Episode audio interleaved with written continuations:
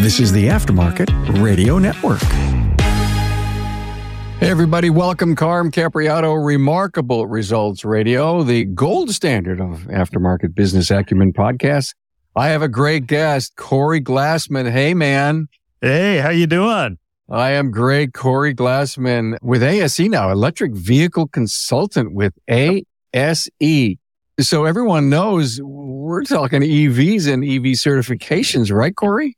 Yeah, we are. We're talking EV certification. And he's been with the ASE for a bunch of time now, maybe 18, 19 months, something like that, right? Yeah, I've been associated with ASE for many years. ASE, well, past triple certified. So I've worked in the industry, was twisted a wrench. And then before that with Fluke Corporation. It's no secret we're facing a technician shortage, but rest assured, Napa Auto Care is addressing that one tech at a time with your help. The free two year apprentice program offers a variety of training to produce a technician through nine stages of curriculum, earning four ASE certifications throughout the program. To learn more, members can visit member.napaautocare.com or contact your servicing Napa Auto Parts Stores sales rep. Let me just give you a little background of this guy because he has a storied career. He uh, earns an automotive degree. He goes to work for some OEMs and then independent shops as a technician. And then it's the Air Force, Tactical Air Command, Weapon System Instructor, Automotive Instructor at the Denver Institute of Technology.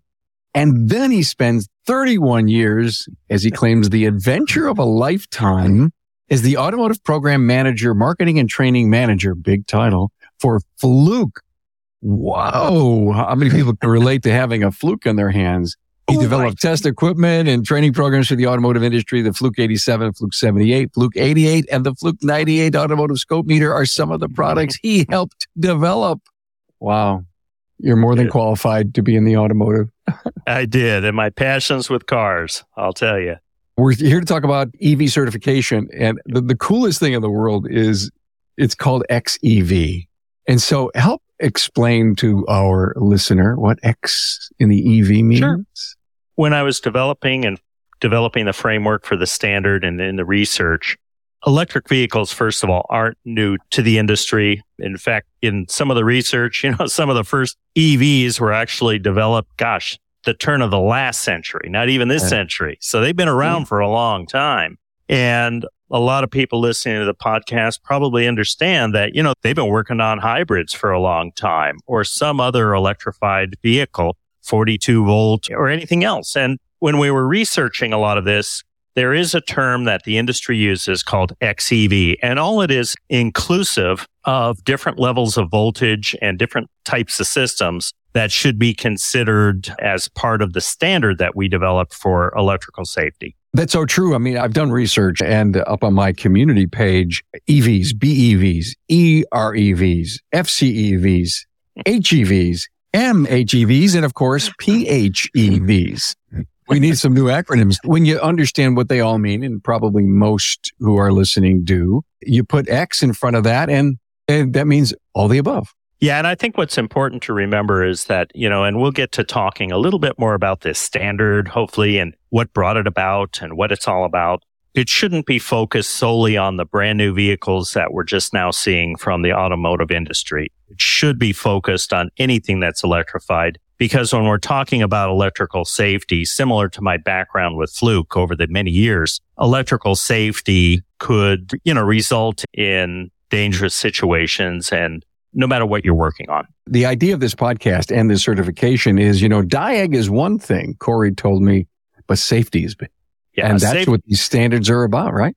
It is. I mean, safety crosses all of it, right? We found out, you know, when we look at the industrial industry and we look at a, calling in an electrician, that's an industrial electrician or residential electrician, you know, they have to be aware of a lot of the electrical safety that keeps them safe as well. And it's all about the voltage levels, the current, the available current and shocking hazards and arc flash, arc blast. All of these are real hazards, even when we're working on electrified sourced vehicles. Now, Corey, you pulled many people from across industry platforms together to help develop these tests. Were you finding out from them how important this is needed? Because we're not playing safely in our bays today? When I started this standard, and I have a, a sort of the the sentence I use. It's in many ways, it's the Wild West, right? So some of the manufacturers and some of the shops adhere to very strict alignment with electrical safety, and they've been doing it all along. You know, the correct gloves, the correct hearing protection, eye protection,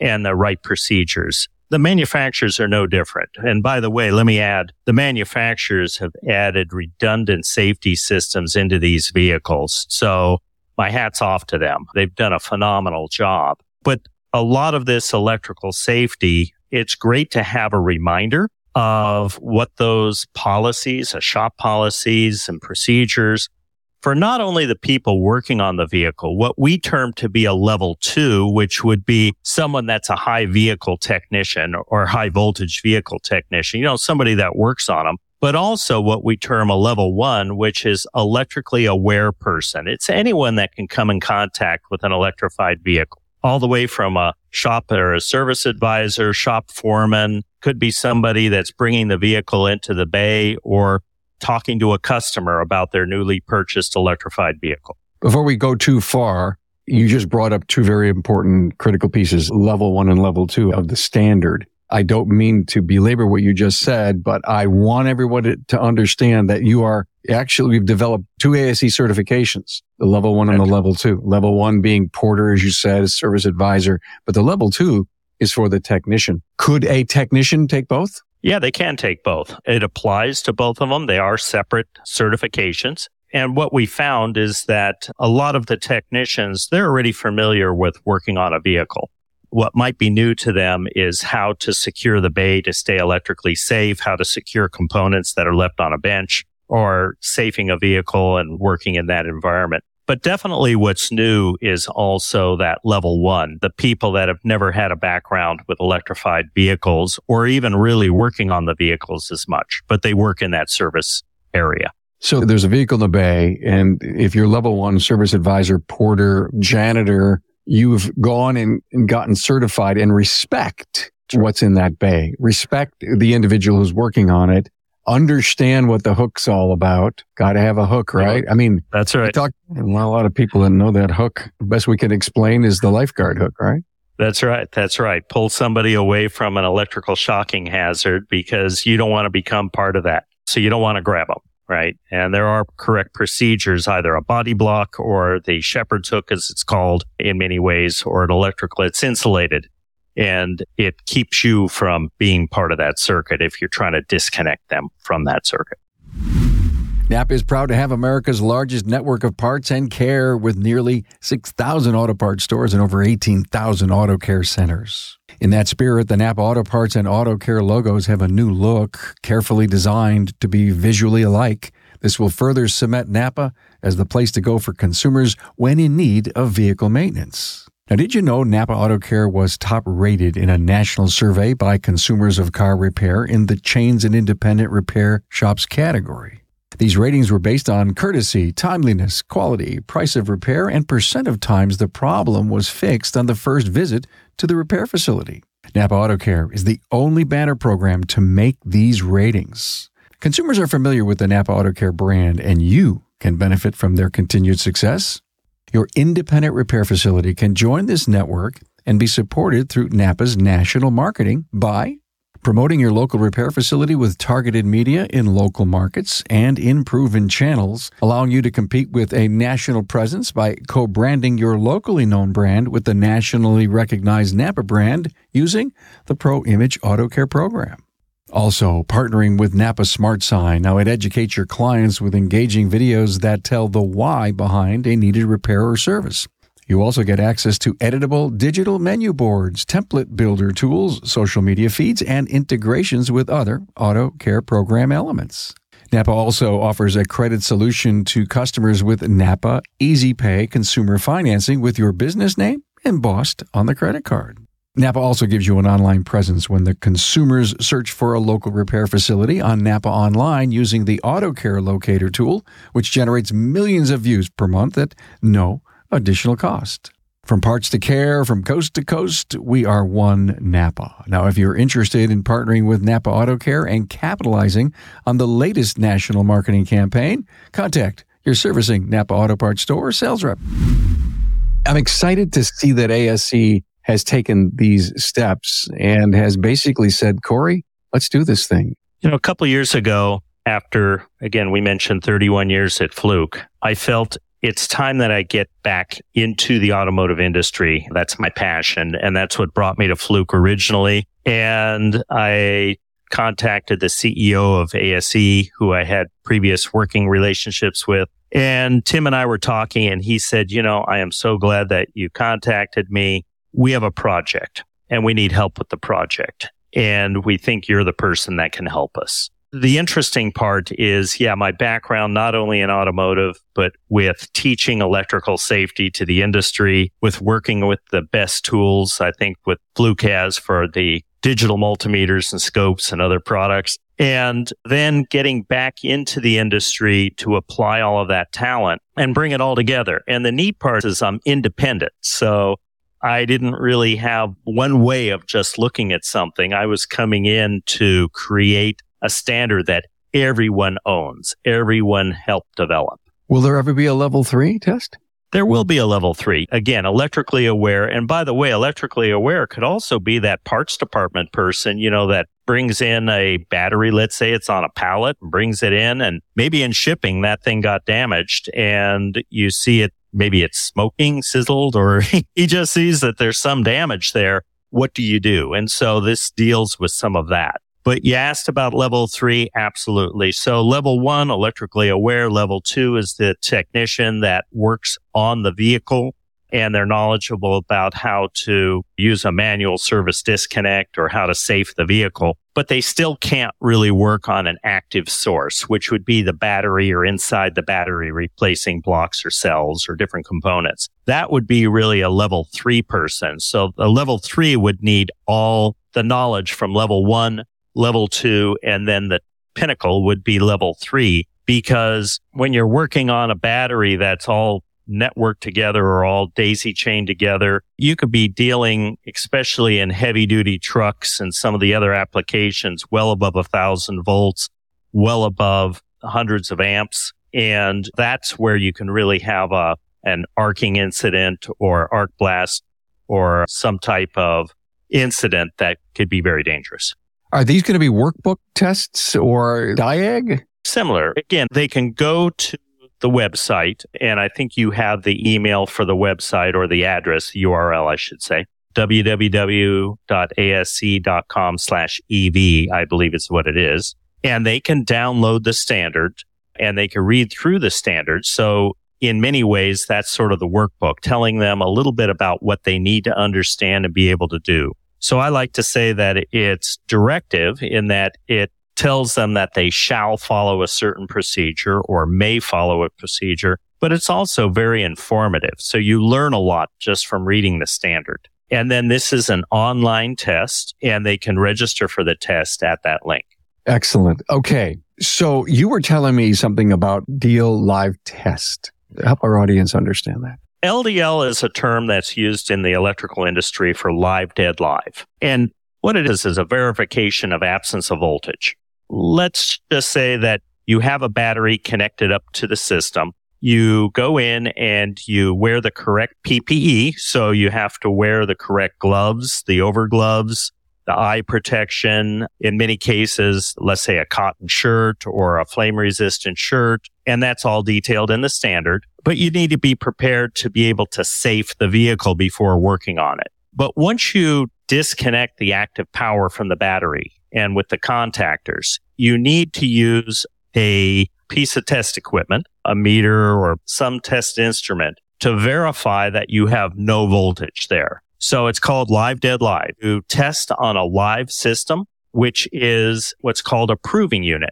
An approving unit is just a little portable standard. It provides voltage up to 240 volts and you just plug the meter into it. It reads 240. That way you understand the knob is set correctly. It's configured correctly. It works. Then you test the unknown. So you go right to that contact or right to that point of disconnect measure the voltage. It should be zero. Then you verify the operation of the meter again on that live proving unit to say, yes, it's reading. So that's a live, dead live test. And only at that time can you remove your PPE gloves or PPE and start working on the system because you know it doesn't have any of the voltage applied to it. PPE, you talked a lot about personal protective equipment. Are you finding that we're just not as an industry jumping into this? We don't work on EVs. Is it just as important on, say, a lot of the hybrids that are out there or not?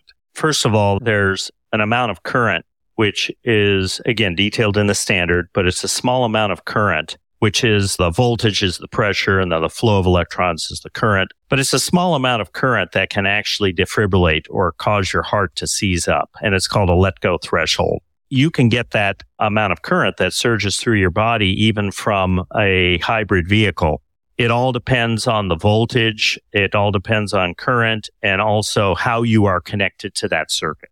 The question is an important one that on PPE, a lot of people feel you can use the latex gloves that we find in the shops or something like that. That'll protect you. It won't. Electrical safety gloves are special gloves. They're inspected on a cadence and you have to make sure that there's no holes in the gloves that could allow this high voltage to come in contact with you. If you're touching it and you're grounded, could pass through your heart and that could actually stop the heart. So it's important that you follow that and that if you're working on hybrids, electrified vehicles, XEVs, that you do have a good set of the electrical safety PPE. So how long has the test been active? Test has been active, I believe, since May or so, April or May. It took us about a year and a half of working with OEMs and the aftermarkets and trainers and multiple passes of research and modification and to develop the standard where everyone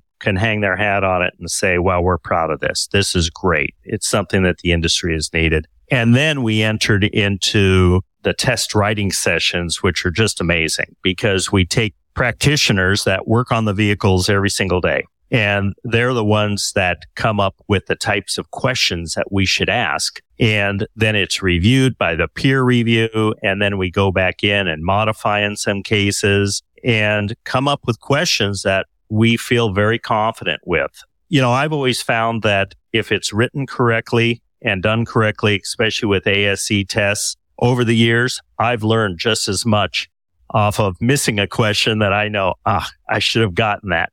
You learn a lot too. Test scores, how are they looking? The test scores are actually looking pretty good. I don't have the latest results right now in front of me, but the test results are good. And we also have a lot of the fleets and a lot of organizations signing up for this. One of the reasons for the certification is pride. It's showing that you're doing the right thing you're maintaining a safe working environment. It shows that to the customers. It shows that quite honestly, even to your insurance company. I mean, if you're insured as a shop owner or you, know, you carry liability insurance, you carry insurance. And if you can show them that you have trained personnel and they just completed electrical safety, wow, that's a great thing. I find it fascinating with you saying pride, but I'm also thinking, listen, we know that there's just not enough technicians and or shops that really want to be ASE or require ASE as part of a requirement to work at a shop today. And I think everyone who works so hard and is master technician certified, they just can't figure out why someone wouldn't want to be certified in our industry. But the pride issue is really interesting. But yet, if we're going to work on EVs and to a degree, uh, the A8, the level L1, L2, L3, L4, none of those are as important to personal safety than these new XEV right. tests. That's right. And so is it possible to my audience, to the industry, we can use these XEV ASE certifications to jumpstart your commitment to ASE on a bigger scale? It's a statement. I'm on my soapbox. Why not? I love this. It's a sense of pride, but at the same time, as an owner who is working on hybrids, who knows that all of these different types of electric vehicles are going to come into your shop. Your customers are going to buy them. There is inertia. Yeah, I'll tell you, it depends on the day of the week, the article that you read, where we're going with EVs. the cost, the price, the models and everything. I mean, it's interesting. There's a positive push. Then there's a, well, can I afford it? Can I afford it? But it's coming. It's inevitable. In order to make sure that shingle of yours is up, that we repair HEVs, EVs, PHEVs, all that, you need to go out and say to yourself, we're going to go out and get this XEV level one, level two done inside of our company. I would think, Corey, if you owned a shop, you'd want your people to have that certification. Yeah, no, absolutely. And it wasn't just my time with Fluke. I was a tech for many years and trained heavily to be able to repair the vehicles. That's one thing we all have in common when you work on the vehicles. It's your kinesthetic, right? You work with your hands. You analyze, you want to understand why something is doing what it's doing, how to repair it. And yeah, I use the word pride, but it goes much deeper than that. You know, when I think about that is something that again, if you come across a system that you may not fully understand, you pull out service manuals or you pull out some research and you try to get a better understanding of it. In the case of electrical safety, you may not have that opportunity. And I say that because in electrical safety, if somebody is in a shocking incident, if they are being electrocuted, and hopefully that does never, it never happens, but you have the possibility of that happening. You want it to be a response mechanism that's built into when, how do you deal with that? Right? If you see it, you're in shock. You look at it and that person is holding on to something and you can tell they can't move. Their muscles have locked up. They're in an electrocution environment. How do you deal with that? you want it to be a response, sort of this rote memory that it's just built into you. So you don't run over and grab them because that could be bad for you too. So you want to understand how to treat that. When do you call 911? If you see a vehicle that gets towed into the shop, let's say it's been in an accident and it's an electrified vehicle and it gets towed into your shop. Maybe they put it right outside the bay. Maybe they even tow it into the bay you start to lift it to see what it's going to take. And that flexing of the frame could have cracked the battery housing and it starts to smoke. What do you do? What do you do? And you need to understand that. And it has to be a common response because it's the right thing to do. We recently released an episode, Remarkable Results, episode 869 with Donnie Hudson and Pat Durham. It was all about EV fires. And Pat has a YouTube channel. Uh, he is a fireman, is an engineer. Uh, he's a, the captain of the Troy, uh, Michigan Fire Department and very passionate about EV fires. And it was a fascinating episode. I learned so much about chemical fires and exactly to your point, Corey, which in my mind, and I think I was talking off camera to Donnie and to Pat about the, you know, the new ASE test coming out. Donnie's got, I don't know, 20, 30 AAA trucks on the road. I would think that those drivers who are picking up a EV that's been in an accident need to have that level one certification, the XEV level one. They do. You know, you need to understand. And again, this is not about necessarily first responder training. That's probably a whole different line of training that needs to be done for somebody that needs to potentially extract somebody from a vehicle that may have been involved in an incident and let's say it's on fire or they see the potential for that happening. Do you use jaws of life? How do you deal with this? And could you be doing something that would then again ignite a battery system that the only way to put it out is with flooding it with water, let's say, you know, but you need that knowledge and understanding because again, we're heading into a new world here. I made the comment before, you know, the Wild West in some ways that's true. You know, we come to this with the latest technology and understanding of our whole background, but it's coming at us very fast and it's changing. You turn on the TV, you see all of the EVs now that manufacturers are putting onto the market. Those are going to find ways into charging stations, into our infrastructure, into the shops. They will. Absolutely. They're coming. We all know it. No one's fighting it. It's just the evolution of when it comes. And you know what? We're smarter than we've ever been before. And we need to anticipate this level of respect, this level of training, this level of certifications. And thank you for ASE to step to the plate and do this for us because I think it just brings a heightened awareness to the fact that maybe, just possibly. I mean, you could put a, a little plug on the wall at home and get electrocuted if you don't know what the hell you're doing. So You that- that's that's what it's all about. This understanding, I've seen a lot. I've Uh, seen trained professionals do things that they just shouldn't do. I mean, they know better, but they also have built up some confidence and they say, ah, it'll never happen to me. Did you know that, you know, an arc flash incident, it happens in milliseconds, 740 miles an hour. That's the speed that liquefied copper from a bus bar melts or from any other component that reaches the temperature of the sun and it's projected away from the source of the energy towards the person that's making that energy.